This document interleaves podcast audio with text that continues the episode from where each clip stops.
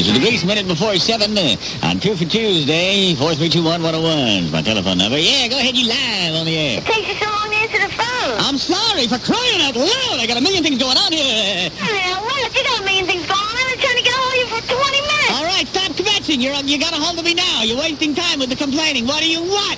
What I want? Yes. Grease, you've got what I want. Oh, my God. I, I just can't stand it. I just can't Know how stand to get it. I just can't stand it. People using me for my body. You know, I feel so cheap. No, I don't want to use you for your body, just a small portion of it. Oh, get out of my face. Uh, Can't you see that I'm a man with so much more to give than just my grotesque development than, the, manly hydraulics? I mean, my God, I'm, a man, I'm an artist. I, uh, I'm a man that wants to, to relate to you on a, uh, on an interhuman level, and you don't want any of that. All you want is my wheelbarrow. Well, let me tell you something, darling. I'm, I'm sick of it. Fucking like...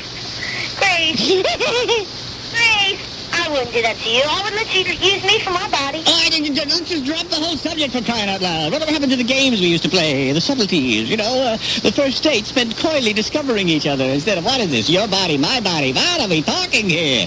I remember when I married Estelle. Uh, sweet thing that she would... Do you realize I had never seen that woman naked when I married her? I had never seen her. I guess those days are gone. Those days, hey, those days are out the window. But that's the way it was then. Uh, we sparked and courted a year and a half after I met her. We married. I'll never forget she was in this slinky little negligee, and there I was in my drawstring jammies, and I'm lying under the cover. She said, honey, before I get into bed, I'm going to go to the bathroom. I said, well, you can leave the door open now. We married. She said, I think I will. But when I saw her tuck the newspaper under her arm as she walked in there, I said, honey, on second thought, close that